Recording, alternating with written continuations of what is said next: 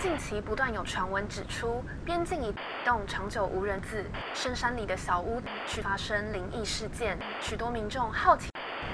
却都因此下落不明。目前警方已介入调查。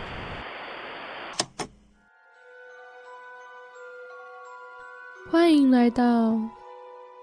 怪奇故事屋。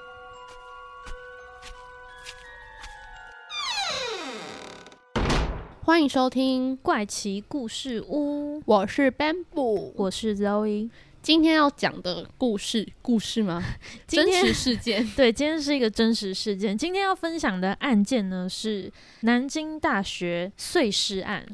光听到碎尸是不是就不寒而栗？真的超恐怖的。当初 Zoe 提出他要讲这个主题，我光听到那个名字，我就不想去查资料。其实我自己一开始会知道这个案件，是因为我在网络上就是看到了 YouTube 的相关影片，然后我那时候甚至还没有点进去哦，YouTube 会推播你恐怖的影片吗？不太会。但是因为我有追踪一些怪奇或是悬疑的频道，是为了节目吗？不是，那是我本来就有在看哦。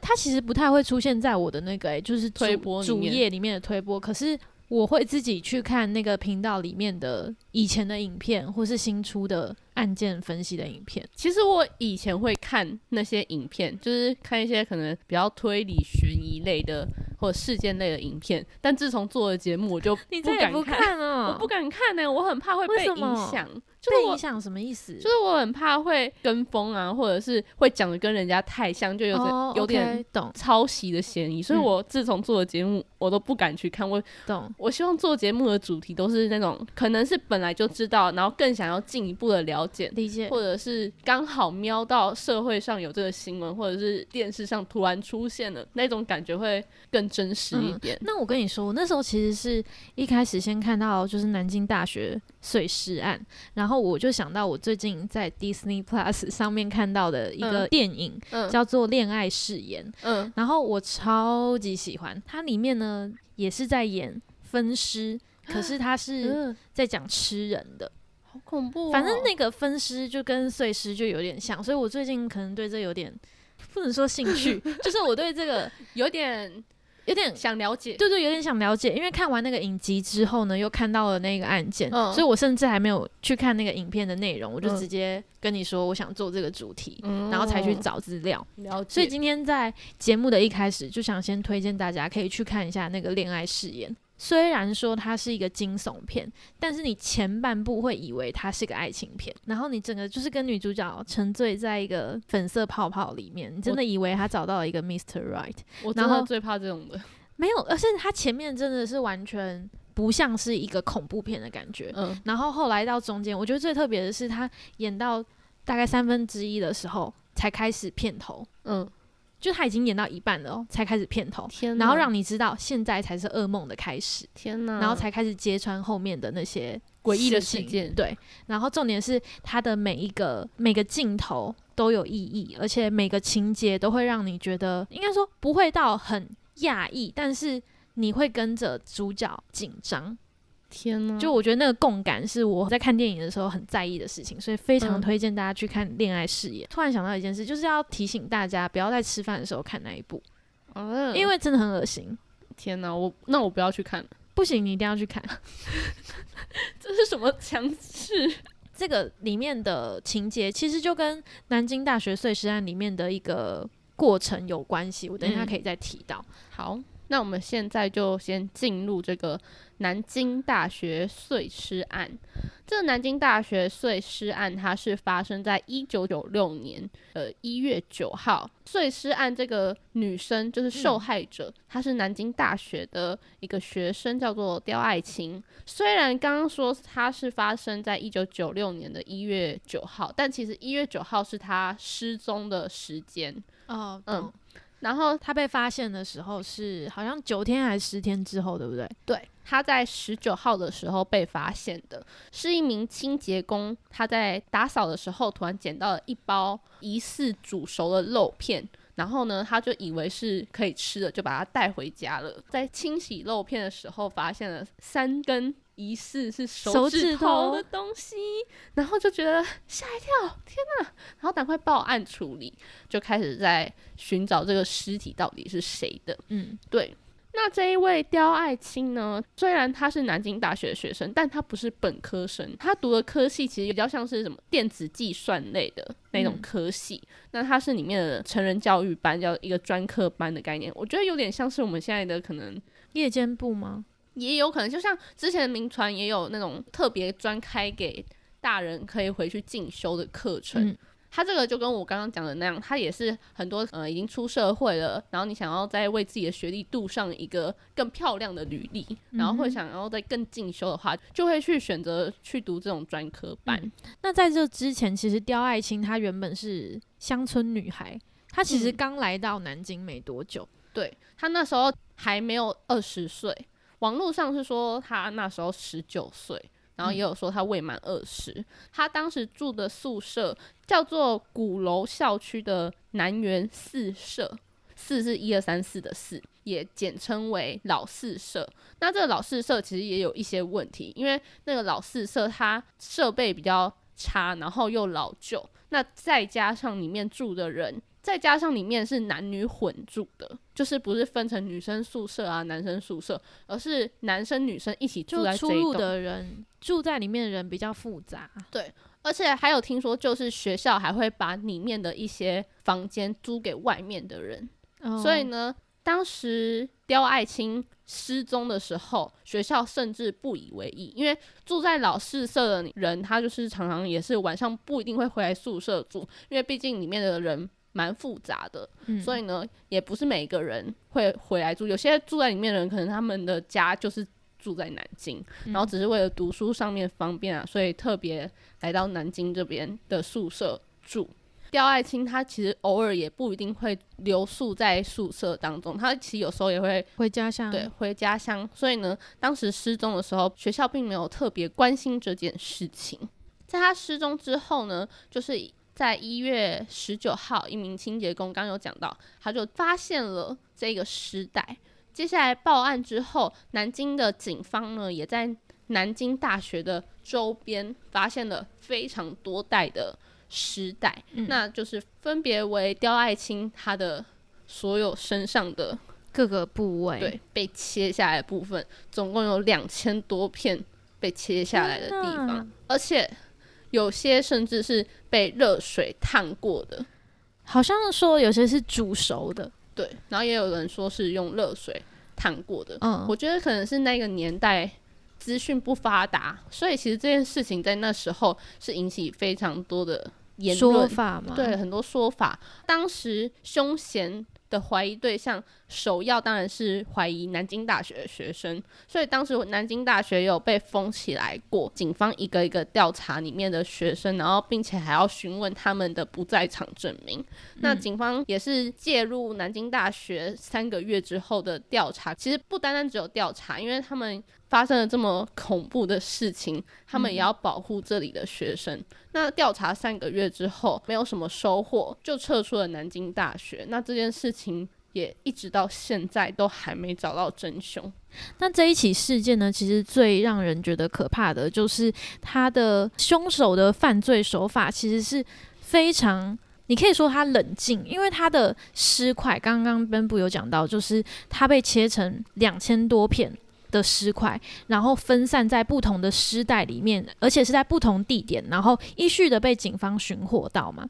所以你可以知道，他可能的工作是，他或许是一个屠夫，或者是他是一个医生，他对肉或者是人体的结构是非常的熟悉的，他才有可能在杀了人之后呢，还可以去做切割，而且是很整齐的切割，然后很冷静的可以去。呃，包装这些尸体，然后还可以去把肉，你说烫过或者是煮熟这件事情，所以我们先不论他就是他的心理状态是多么的可怕，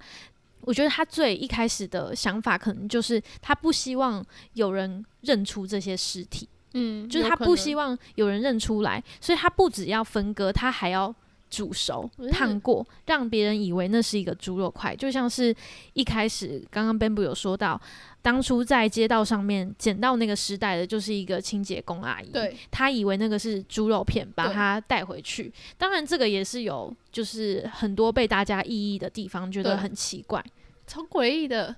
不是你在路上捡到肉，你会想要把它带回家吗？不管你在多么的痛苦，而且还是烫过的肉。第一，你不知道它的来源是什么；第二，它是烫过，就有可能是没有那么的卫生。对其实这个论点也有被很多人讨论过，因为它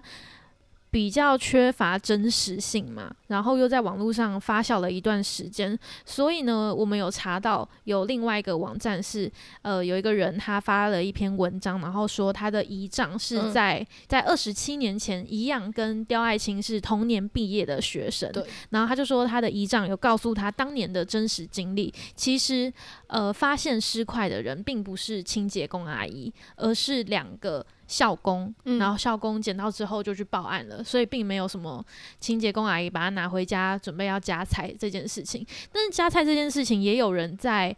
呃，解释过后，是因为在二十七年前，近三十年前的中国，其实那个时候除了我们知道的，可能比如说监视器呀、并没有那么的普及，然后犯案的时候，他的那个见识的方式并没有这么多。嗯，另外还有是那边当地的人可能比较贫穷，加上他又是清洁工的关系，其实他们对肉这种东西是觉得是昂贵的加菜，所以你就是哦。比如说在路上，他们可能捡到一些比较不好的叶菜，嗯。就是比如说市场留下来的叶菜，他们也会捡来吃，哦，就是当做一个剩菜啦。嗯，因为他原本以为是可能周围啊的餐厅他们煮完然后不要的的那些碎肉，哦所以他才会把它捡回去。但其实我还是比较相信那个姨丈那一篇文章说校的，工吗？对校工我也觉得，捡到，因为其实校工出现在学校周遭也是非常的合理的。对，那在这个遗仗这篇文里面呢，这个人他也有分享了，除了是发现尸体的不同之外，他的遗仗呢还跟他说了，就是刚刚没有讲到的一个部分是刁爱青他当天晚上发生的事情，我们可以嗯跟大家补充一下。当天晚上呢，他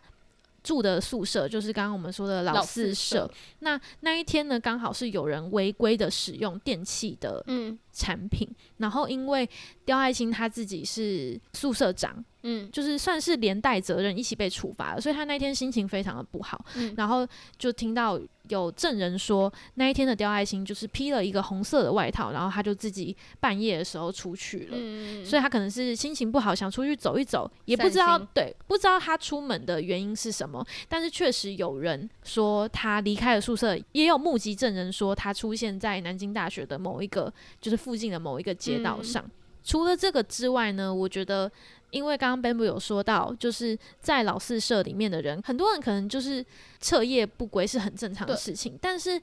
当时的刁爱青呢，大家有提供一个线索是，那一天晚上他是把他的棉被铺好的，嗯，然后听说在中国的那个地方，他们是习惯会把棉被先铺好的原因是，等回来睡的时候会比较暖，哦，所以很多人也觉得说，刁爱青他当天其实是没有想要彻彻夜不归的，对，他可能是先铺好，然后等一下就是先去外面走一走，然后还会再回来睡觉，嗯不然他为什么要先铺好？对，如果他今天是打算去外面睡，那他也不用先为他做暖被的这个动作。当然这也是推断啦。也许她只是一个习惯很好的女孩，哦，她只是喜欢折棉被。她只是喜欢喜欢把那个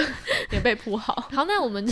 那我们就推翻这个论述。好，好，总之呢，在这个遗仗的贴文里面呢，也有讲到这个刁爱青呢根本就不是穿着红色的衣服，嗯她是穿着藏青色，然后夹带一些红色的。呃，花纹的一个衣服，所以其实这一起事件在经过网络发酵之后，有非常非常多是我们已经不知道到底是不是真实的说法。另外，在认尸的过程中呢，也有非常令人诟病的地方，就是网络上充斥的那些资讯都是说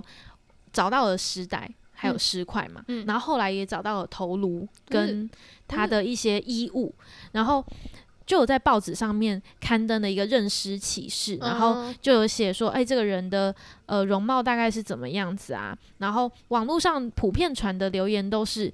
南京大学的同学，就是刁爱青的同学来认出他。嗯，可是像以上这篇文里面就在讲说，其实当年并不是他的朋友来认出他的，而是南京大学的老师或者是其他人。就是南京大学的老师以及可能认识的同学，大概四五个人这样对过来一起认识。对，而这个原因呢，是因为他们觉得其实警方不可能会随便找一个，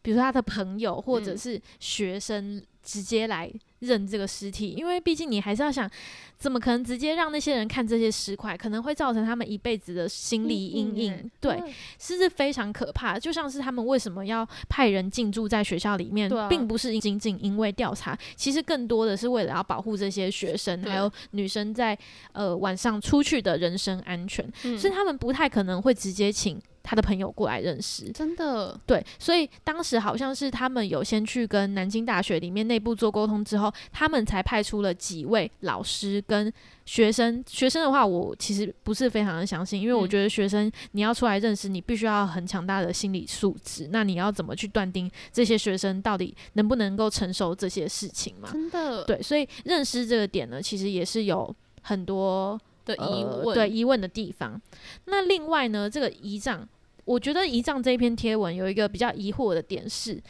既然这个南京大学碎尸案，它在中国这么这么的有名，而且嗯它它也被某些人认为是中国十大悬案之首，就是第一名的嗯悬案。所以你去中国，其实几乎每个人都听过这个案件。对而且你讲到刁爱青这个名字，大家都会知道是什对，么大家都会案件知道是什么案件，而且这个名字有点变成那种恐怖的代名词。三十年过去嘛，其实这一起案件也被蒙上了一层比较悬疑，然后比较神秘的那种感嗯觉。那为什么这个遗仗都不知道？原来网络上都被传的都是，应该是说不只是这个遗仗，不只是这个发文者的遗仗。那为什么当年的那一届的毕业生，如果像是他们说的，这个网络上传的版本有这么多错误的地方，为什么嗯没有任何人出来讲呢？就只有遗仗这篇天文出来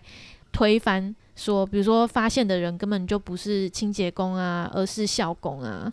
然后。为什么衣服明明就不是红色，明明是藏青色啊？这些为什么都没有被推翻？后来他有解释说，其实是因为遗仗他们那一届的人，其实活到现在也差不多快五十岁了，四五十岁的人，对，所以他们其实也不太会用网络，对，加上这起事件可能是在大概二零一零年，网络的讨论度更加的，应该说也不是网络的讨论度，就是那些阴谋论或是那些嗯被人家。呃，放大对放大或者是篡改改编的地方越来越多，他们也哦不知道原来哦，后来我我学校我母校的那一起事件被传成这个样子。其实我在想，搞不好他们当初可能也没有想到这么严重吧，就是会被大家传成这样，因为毕竟他们发生这起案件的年代是比较资讯不发达的嗯，年代，而且我觉得还有一点要考虑的就是。中国可能会摒除一些评论，哦屏蔽啊，不是摒除，是屏蔽一些评论嗯也有可能啊。就是毕竟你如果大肆的报道的话，人家就会觉得哦，你这个国家可能治安不好啊，啊或者是其他的。也会扰乱民心啊。我觉得他们可能也会屏蔽一些这样子的讯息。那其实，在这一起事件最令人觉得很可惜，应该说最令人觉得愤恨的地方，就是凶手没有找到嘛。其实一开始我我的想法就是，警方在干嘛？就是对啊，怎么会没怎么会没找到呢？就是凶手，因为刁爱青他们有说过，就是。凶手并不是刁爱青的关系人，嗯就是他周遭的人，因为他们都有对周遭的人做过盘查之后，发现这些人的犯案几率几乎是零，所以他们合理推断，这一个杀害刁爱青的人应该是他在路上遇到的陌生人。但是其实我也有看到有一个说法是，就是这个人可能是熟知刁爱青的，就是也不是说熟知，就是刁爱青他可能已经先观察了过了，应该是认识的，因为很多人就说。那个刁爱青，他本身个性比较内向一点。嗯如果是内向的人，没有道理会随便跟一个陌生人走。所以呢，哦这个人这个凶嫌可能其实是刁爱青认识的人，但是因为刁爱青本身比较内向，所以并没有特别跟其他人说他认识了这一个人。嗯，对，可能也是因为他自己内向，加上他从外地刚来到南京的关系，所以可以从同学们知道的资讯又更少了。嗯，对。那刚刚有讲到，就是杀害刁爱卿的可能是陌生人嘛，嗯，那也有几个推断是，比如说可能是个老人，对。然后刁爱卿可能觉得说，哦。呃，我要去帮助这个老人，比如说帮老人过马路啊，或者带老人回家啊，或是他假装他跌倒怎么样，就最后真的被，比如说被性侵，或者是被怎么样的杀害。对，我觉得比较可信的推论是，当时有发现说这些尸块都在南京大学的周遭嘛。如果你今天是在南京大学犯案的人，照理来说，这个凶手应该是想要把这个尸块丢得越远越好，嗯，越分散，越在一些奇奇怪怪的地方越好。为什么会在南京大学市区附近，算是闹区的一个区域？然后他们就有推断说，可能是因为这个凶手呢，他并没有交通工具，他不是机车或是汽车，嗯，所以他可能只能就是骑脚踏车，然后去运载这些石块，而且一次可能只能一袋，所以他就是分批分天的，慢慢的去放，或者是一次放个两袋这样子。所以就有蛮多人说，他们推论这个凶手是住在南京大学附近的人，就是不然就是南京当地人。对，而且还是那种在南京当地住很久的人，我有嗯看到这个推断，所以你才会熟知那边的所有的情况。对，然后你可能知道哪里没有监视器，然后嗯你把那个东西丢在哪里，可能比较不会被发现之类的。对，总之就不是从外地短暂停留在南京的人。嗯那其实这一个事件呢，除了我们刚刚讲的以上这些网络的发酵啊，大家讨论度，以及它的凶手的手法超级凶残，然后非常的异于常人之外呢，让这一起事件非常有名的还有另外一个故事。就是呢，在二零零八年的时候，有一个叫做黑弥撒的网友，他就在网络发布了一篇文章，叫做《关于南大案的一些想法》。然后在这里面呢，他就把那个杀人过程啊，还有对于凶手的描述跟凶手的心理状态等等的，嗯做了一个非常非常详尽的分析。嗯，那这个分析是详细到看的网友觉得太可怕了，会不会你就是凶手的那种程度？因为嗯他写的那个杀人过程、办案的动机都太像是嗯可以被成立的，然后也太细节了，太合理了。对，所以很多人就觉得哇，那这个黑弥撒会不会其实就是真正的凶手？然后现在还有力气在这边跟大家网络上讨论。我觉得不可能。那后来呢，其实有被找到说这个黑弥撒他其实是一个警察的儿子。哦然后他呢，去反推当年就是刁爱青事件发生的那一年，这个儿子他才十四岁而已，所以怎么杀人呢、对，所以警方是认为说十四岁根本就没有能力去犯下这么大的一起案件，而且还要将尸体分切成这样两千多块整整齐齐的，然后完全做到非常利落的手法的一个这样子的案件。我觉得光切尸体就有困难。对，所以他们觉得这个警察的儿子是不可能犯下这一起案件的，所以我们只能说啊，那他可能真的是对这一起事件很有想法，嗯，然后才会抛出了这么详尽的很有一个兴趣啊。对，才会抛出这么详尽的一个分析。他可能也热爱推理。对，那另外呢，底下也有蛮多人的留言，就在讨论这起事件嘛，嗯就是这一个文章里面的留言，就写了非常非常的多，他们预计这个凶手的心理状态会是怎么样的。嗯那其中有一个叫做 C A T 六六六的网友，这个网友呢，他就直接说，他说你们不用再吵了，你们怎么会不懂呢？为什么要把这个尸体切成两千块、一千多块。的原因，就是因为享受啊，就是因为享受这些切肉的过程啊，不管是切肉的力度啊，这个斜度、这个角度，就是要把每一片肉都切的怎么样怎么样，才能够完成我心里最完美的那块肉，什么之类的。对，反正他就是把他的手法，就是切肉的手法，还有犯罪的那个心境写的非常描述，而且他是写的很像是他完全是享受这个过程，嗯然后有点丧尽病狂的那个状态，他是卖肉的吧？好可怕哦！我是说卖猪肉的，我知道，我知道，乐在那个 砍猪肉的。对他觉得他每一片都是要切的非常的精美，所以对他来说，他每一片在切完的时候，他都不会觉得那是一片完美的猪肉，所以他才要每一片一直这样慢慢切，切了一千多片，就是为了切出最完美的那一片。就是他们觉得是有这样子的心理变态可是现，在不是猪肉哎、所以大家才会觉得说，会不会这个 WCAT 六六六就是真正的凶手？嗯但后来警方去查了之后，也查不出任何的证据可以证明这些留言的网友，因为有很多人都有留言嘛，就是没有办法证明说这些网友真的是凶手。嗯，于是呢，这一个案件就这样子过了追诉期。然后过了追诉期之后呢，你要说警方他不努力嘛？其实他也不是不努力，嗯而是嗯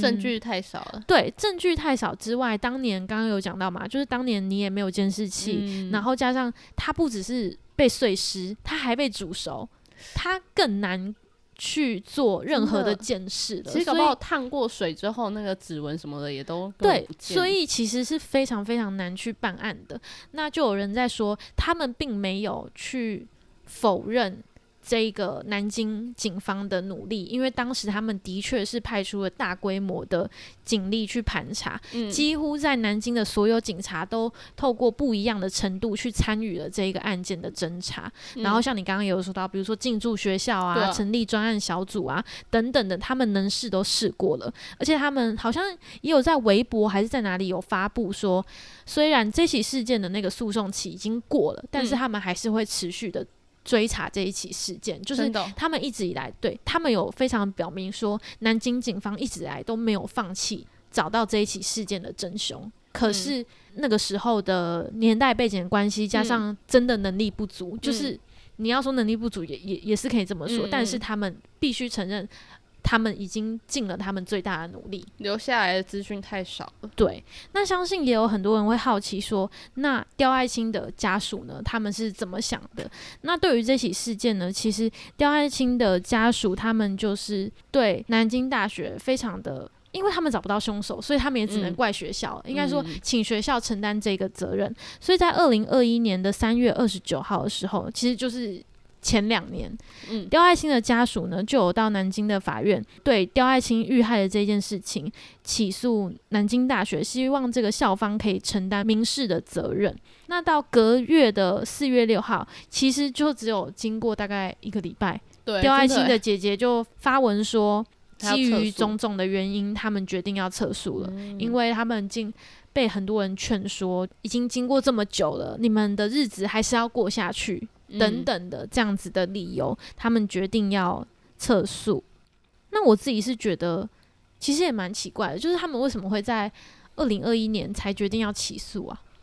为什么不是在可能事发过没多久，比如说过十年、过五年、十年决定起诉？他们为什么是他们在这么过了二十五年才起对啊，他们过了二十五年才起诉，是因为他们过了那个追诉期，他们觉得已经找不到凶手了，所以希望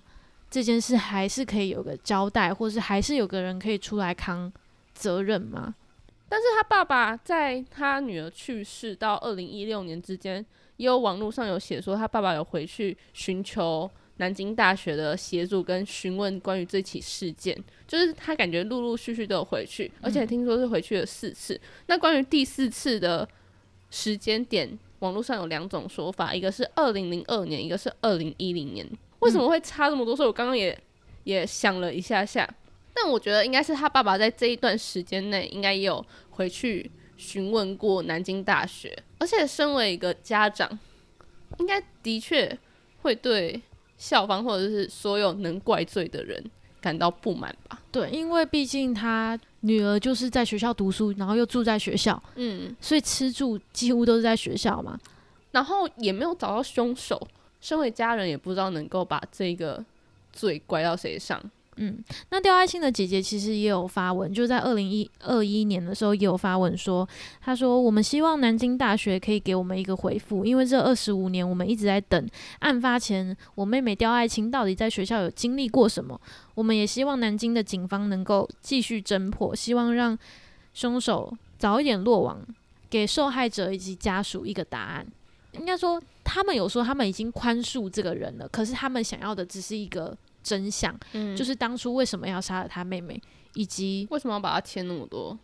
对为什么要做这样的事情，以及他妹妹在当年到底经历了一些什么事情，为什么学校什么都不知道？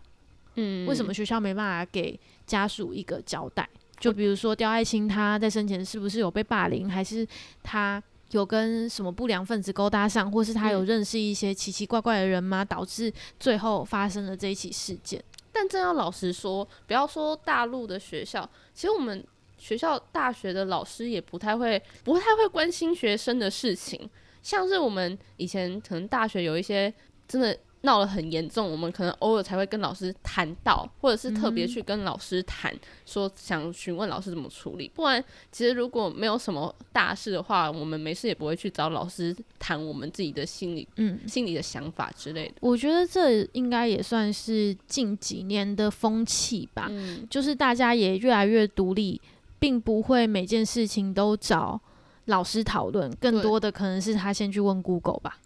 就是如果遇今天有遇到事情的话，但是我必须就是讲一下，就是我们班导，嗯我自己在大学的时候的班导是真的每一个班会都会。关心大家的状况，他都会依照就是比如说这一周是防毒周，这一周是什么周，然后或者是最近考试压力，他还会跟大家说，就是考试压力比较大，大家不要怎么样怎么样，就是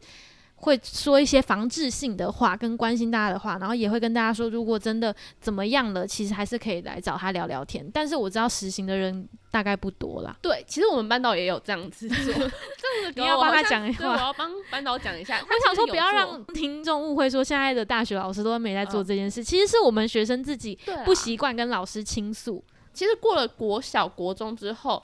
老师也会慢慢传递给你一个想法跟就是你已观念，就经是独立的大人对啦，你应该自己去解决。就连高中老师他都会慢慢的脱手，不去嗯帮你解决。不他已经不是你第二个妈妈了。对，像国小、国中老师可能还会安排你说什么时候要做什么事情，可是其实到了高中、大学，就慢慢的比较不会有这种的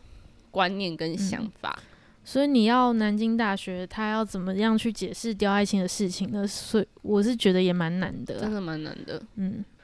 你不觉得我们讲了那么多起事件，好像都落在一九九几年这个区间吗？我觉得这个区间是不是特别的，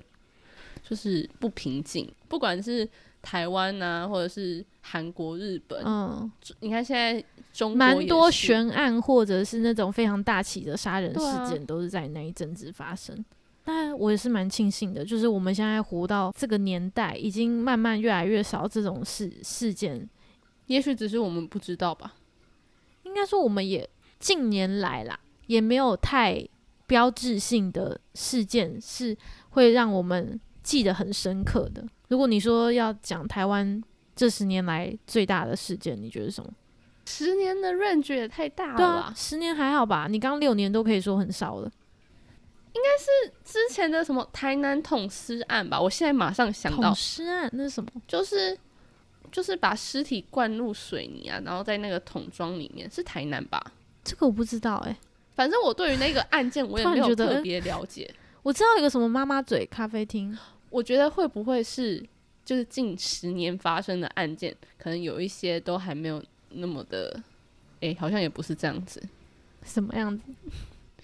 就是我原本想说近十年的案件可能有些还没破解，但后来想想不对啊，我们刚刚讲那些好像几乎都抓到。抓到嫌犯了。对啊，所以我就说近年来其实没有什么是悬案或者是真的很有标志性的案件，这是我们该庆幸的事情。